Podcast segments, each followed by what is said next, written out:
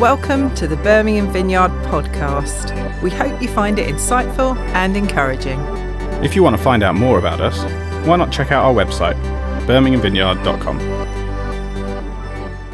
Thank you. Uh, lovely to be here. I can see you guys at the front very well, and you guys at the back not quite so well. So, if I'm doing a bad job and pull rude faces, I won't see them other than those at the front. But uh, it's a delight to be here. Um, baptism is always such a just phenomenally exciting environment to be in. It's it's a declaration of heart affection for God. That's what it is when people baptize. It's saying, My heart affection is towards God, and I don't want to go public with that.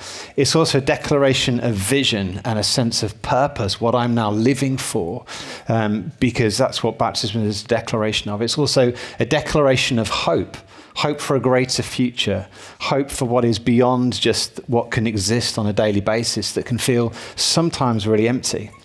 But it's also a declaration of resistance. Baptism is a declaration, it's a choice to say, I'm foregoing a whole bunch of stuff because of a choice to live in a particular way, to go after Jesus in a particular way. So, what we're witnessing here today is people who are making a declaration of their heart affection to say, God, you know, I want to say that I love you. This declaration of vision, life on purpose, a declaration of hope that there is so much more to live for, and a declaration of resistance. There's a, hopefully a PowerPoint of Talitha. Talitha is a 17 year old. Uh, she's in Central Asia. Can't say exactly what country she's in. And the reason is because the country that she's in, to make a public declaration of faith, to publicly um, demonstrate her faith in getting baptism, actually means that she is rejected from her family. It means that her parents will disown her as their daughter because she is making a public profession of following Jesus. Now, when you see baptism in that context, a 17 year old making that decision to say, Jesus, you are worth it. I don't know about you, but it provokes you, doesn't it? It makes you think, well, is he really worth it? Why is he worth it? And baptism really asks us that question. And young people have been writing to Talitha from across the UK, encouraging her in her faith and saying how her public declaration has really encouraged them as well. Uh, back in March, I had the privilege of returning to, to Iraq, to northern Iraq, um, also known as Kurdistan, and uh, heard the wonderful story, a testimony of faith of Marie. And she was 20 and she had encountered Jesus in that context. And she wanted to publicly declare her newfound faith in Jesus. And so she was musical and she composed this musical piece that she put, put out on TikTok in order to declare to her friends on social media what Jesus meant to her. And hopefully, we've got a short clip that will come up now.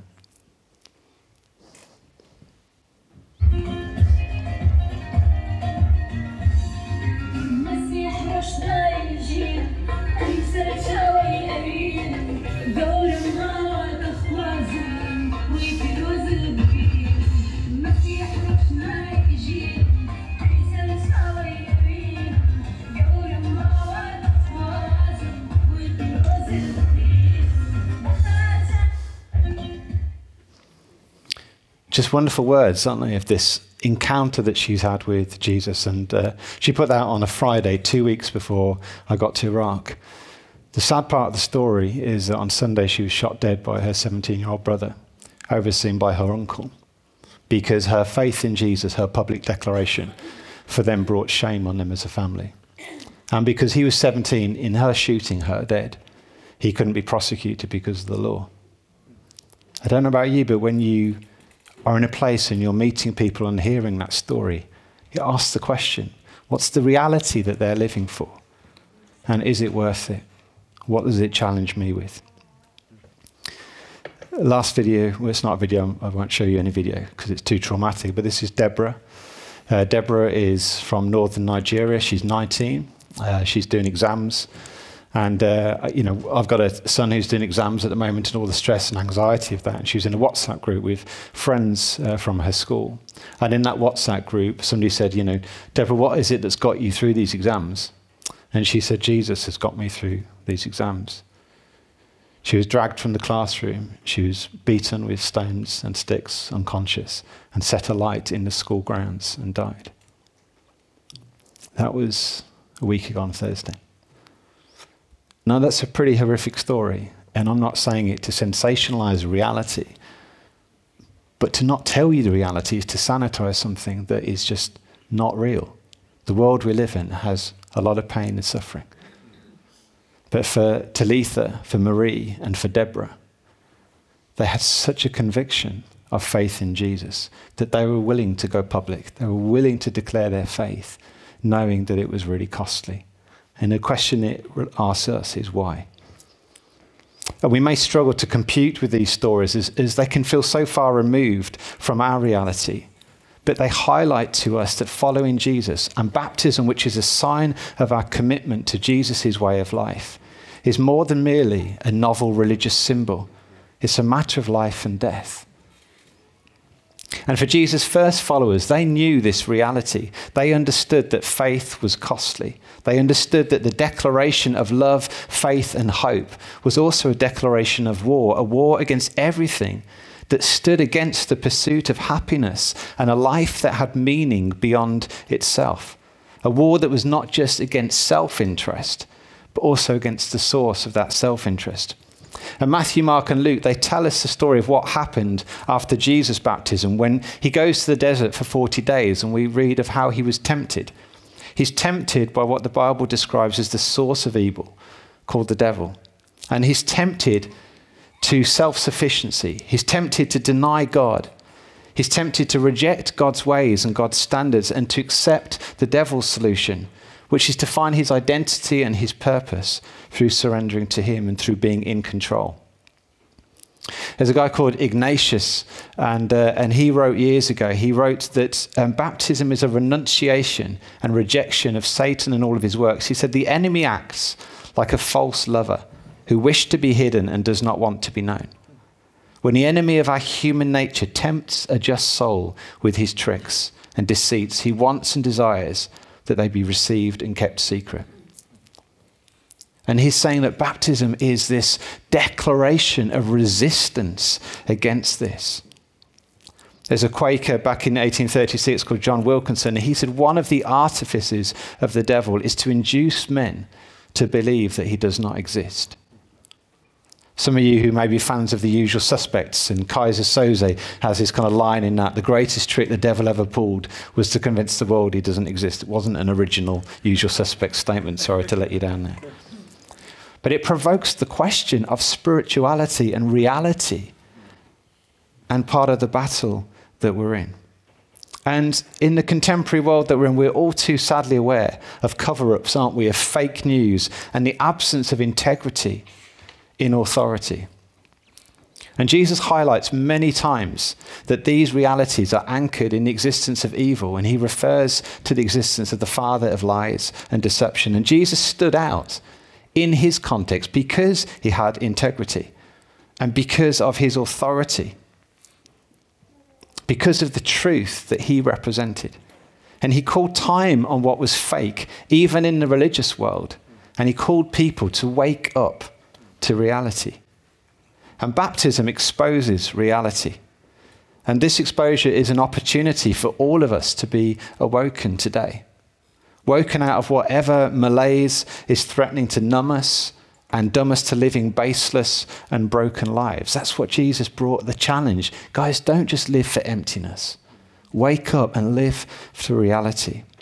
And some of us here, maybe you've never witnessed a baptism. Maybe you've never been exposed to such bold declarations of faith as you're going to witness today. And for others of us here, maybe you find that your faith is being reawoken as you're confronted by this reminder of reality of people who are willing to go public with their faith. Maybe it provokes us to say, How am I living in the way of Jesus in my day to day? And do I need to reawake to the reality of who Jesus is? And Jesus knows how easy it is to become diluted, to become uh, deceived and distracted. He understands the battleground and he understands the nature of the opposition. Jesus endured, as I said before, 40 days of opposition, being tempted to choose another way, an alternative way, to forsake his faith, to distrust God, and to forsake God's path for him. But Jesus endured, Jesus overcame, and he encourages us to do the same warning us that what is at stake is a matter of life and death.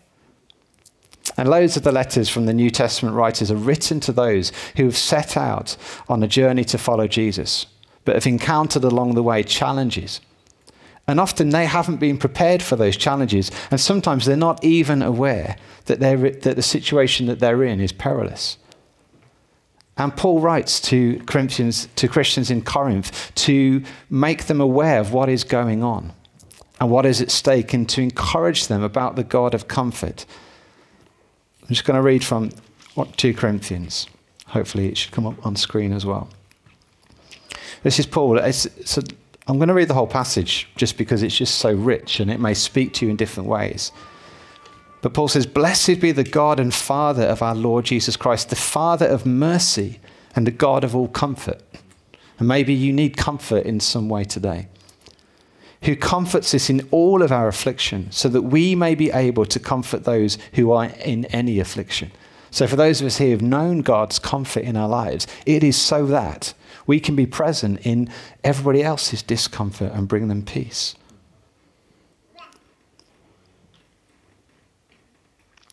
For as we share abundantly in Christ's sufferings, so through Christ we share abundantly in comfort too. If we are afflicted, it is for your comfort and salvation. And if we are comforted, it is for your comfort. And Paul is saying almost that he's enduring challenge, he's enduring stuff so that they will be comforted, so that they will encounter Jesus. And Paul writes to Timothy, one of his kind of young apprentices, and says, Timothy, do the work of evangelist, share Jesus boldly with others, and endure suffering. He's almost saying that actually, in the process of sharing Jesus with other people, there can be pushback, there can be challenge, as you've heard from Talitha Marie and Deborah. It can be costly to share our faith, but the reason Paul does it and the reason he encourages us to do it is because there is this comfort that we have in knowing God, in who He is, that actually is the source of comfort for the world that is around us. Verse 7 Our hope for you is unshaken, for we know that as you share in our sufferings, you will also share in our comfort. And what he's saying there is that no matter what situation that you're in, though it may feel costly, though it may be suffering, actually there is a comfort which is lifelong and eternal and enduring that we share in. And I could tell you so many stories of people around the world who are enduring suffering, but there is more joy in their lives than often I find in my own because they know the God of comfort in their situation. They're committed to Him. Verse 8 We do not want you to be ignorant, brothers, of the affliction we experienced in Asia. For we were so utterly burdened beyond our strength that we despaired of life itself. There's a reality check there. Paul is saying his experience of following Jesus, it's costly, it's tough at times. But he goes on. Indeed, we felt that we had received the sentence of death. I mean, that's pretty big language, isn't it? It's describing just how tough it was for him. But that was to make us rely not on ourselves, but on God who raises the dead. But that was to make us rely not on ourselves, but on God who raises the dead. Just lovely description of faith and confidence there. Paul's reflection is that his experience was had led him to a greater place of trust in God, a trust that is absolute, a trust that filters life experience through the lens of confidence in God. And this is the outworking of baptism. Baptism is an external sign. It's a symbol of an internal reality, a reality which is about an awakening in life to live in and through God's power and his presence. Baptism is a doorway into a way of life that requires us to daily walk in intimacy with God, in daily commitment to lay down our lives and instead to trust in and to rely on God, to be daily made alive in God. Baptism is not a one off situation. It's the pattern of daily life that each day we live, not relying on ourselves, but relying on God. And what we will witness here today is not a religious symbol but people being made alive, alive to God, alive in spirit, alive in hope, alive for all eternity. The shackles of death, of guilt, of sin, of separation from God being broken. This is a life altering day for those of you who have been baptized. And maybe for some others of us here today as well. This could be the beginning of a life altering moment. And it's so important that we recognize and we remind ourselves of the good news. Jesus did not give up his place of eternal safety and security and suffer a horrific death and separation from his heavenly Father for the sake of symbolism that may strengthen the more sensitive in society. We live in a society where we have lost trust and faith in everything human nature as evidenced by police officers, by politicians, by priests, by profile personalities. Sorry for the alliteration overdose there. It's re- revealed itself as untrustworthy. And we're more conscious than ever of our frailty and of the fragility of life in the midst of COVID, in the midst of war. Particularly Ukraine, it brings it closer to home. Actually, people all around the world are dying in huge numbers. But Ukraine feels closer to home. And so it hits us harder. And Jesus stood out in such a culture 2,000 years ago. When Jesus began to reveal who he was, people were amazed. People were amazed he stood out. He spoke and he acted with authority. His character and his credentials matched. He was remarkably different. And he came with a message turn from sinful self indulgence, which leads to death, and surrender instead to your heavenly Father that he may give you life. That's what baptism is a celebration of. It's a declaration of this exchange of death for life. And it's an invitation to us to surrender death for life. Ignatius wrote how in every confession there is a renewal of our baptism, renunciation, and rejection of the schemes of the enemy. For Ignatius, the moment of baptism was the beginning of a movement of daily reliance upon God and daily resistance upon evil. And didn't Jesus, when he taught his disciples to pray, the prayer expresses this daily walking out of just pursuit of God and resistance of what stands against that. In Mark 13, Jesus four times says, Stay alert, be alert, stay alert, stay alert. And because he knows the challenges that we face to stay awake and to stay alert. And in times of war or crisis, our values, our behavior, our priorities, our rhythms, our patterns, even our diet are different. Meeting people around the world who literally every day they don't know where they're going to live the next day. The way that they live is completely different because they are dead to the world.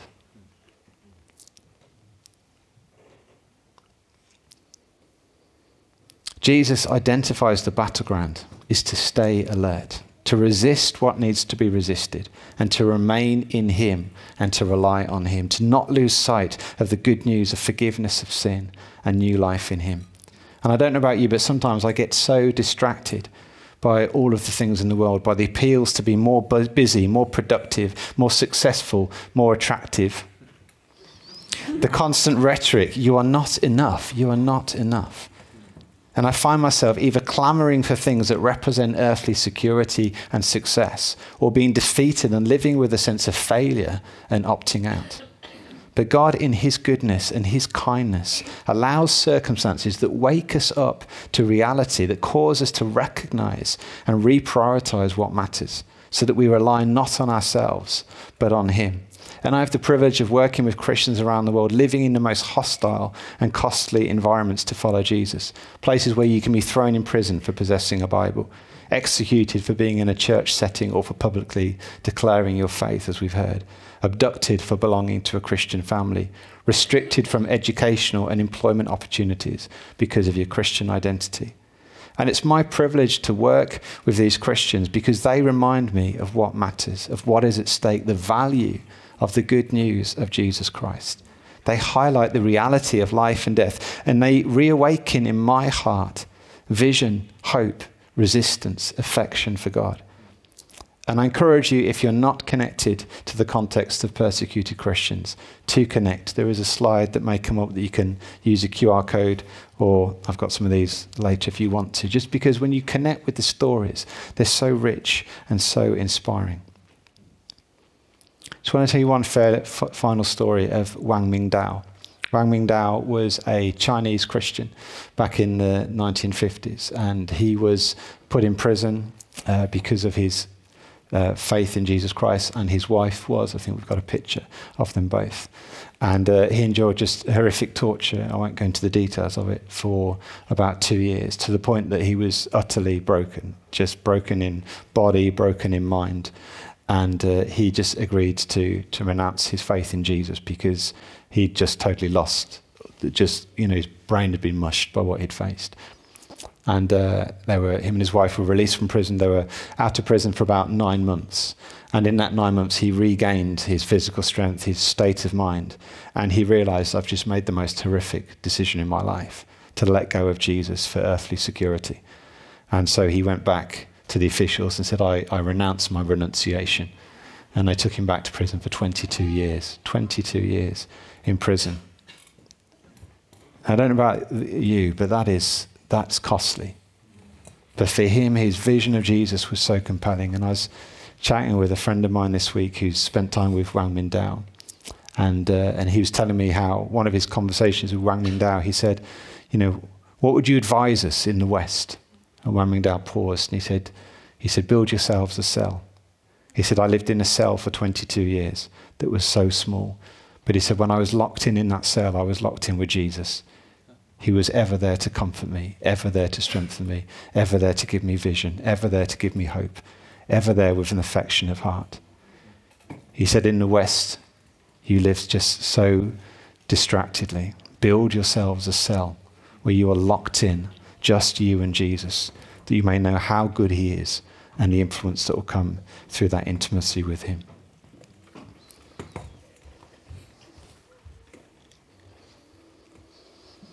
The air that we breathe in the world around us is aggressively promoting self sufficiency and hyper individualism. And if we're not locked in with Jesus, we'll find our values, our morals, our lives becoming subject to the spirit of the world, the spirit of the age.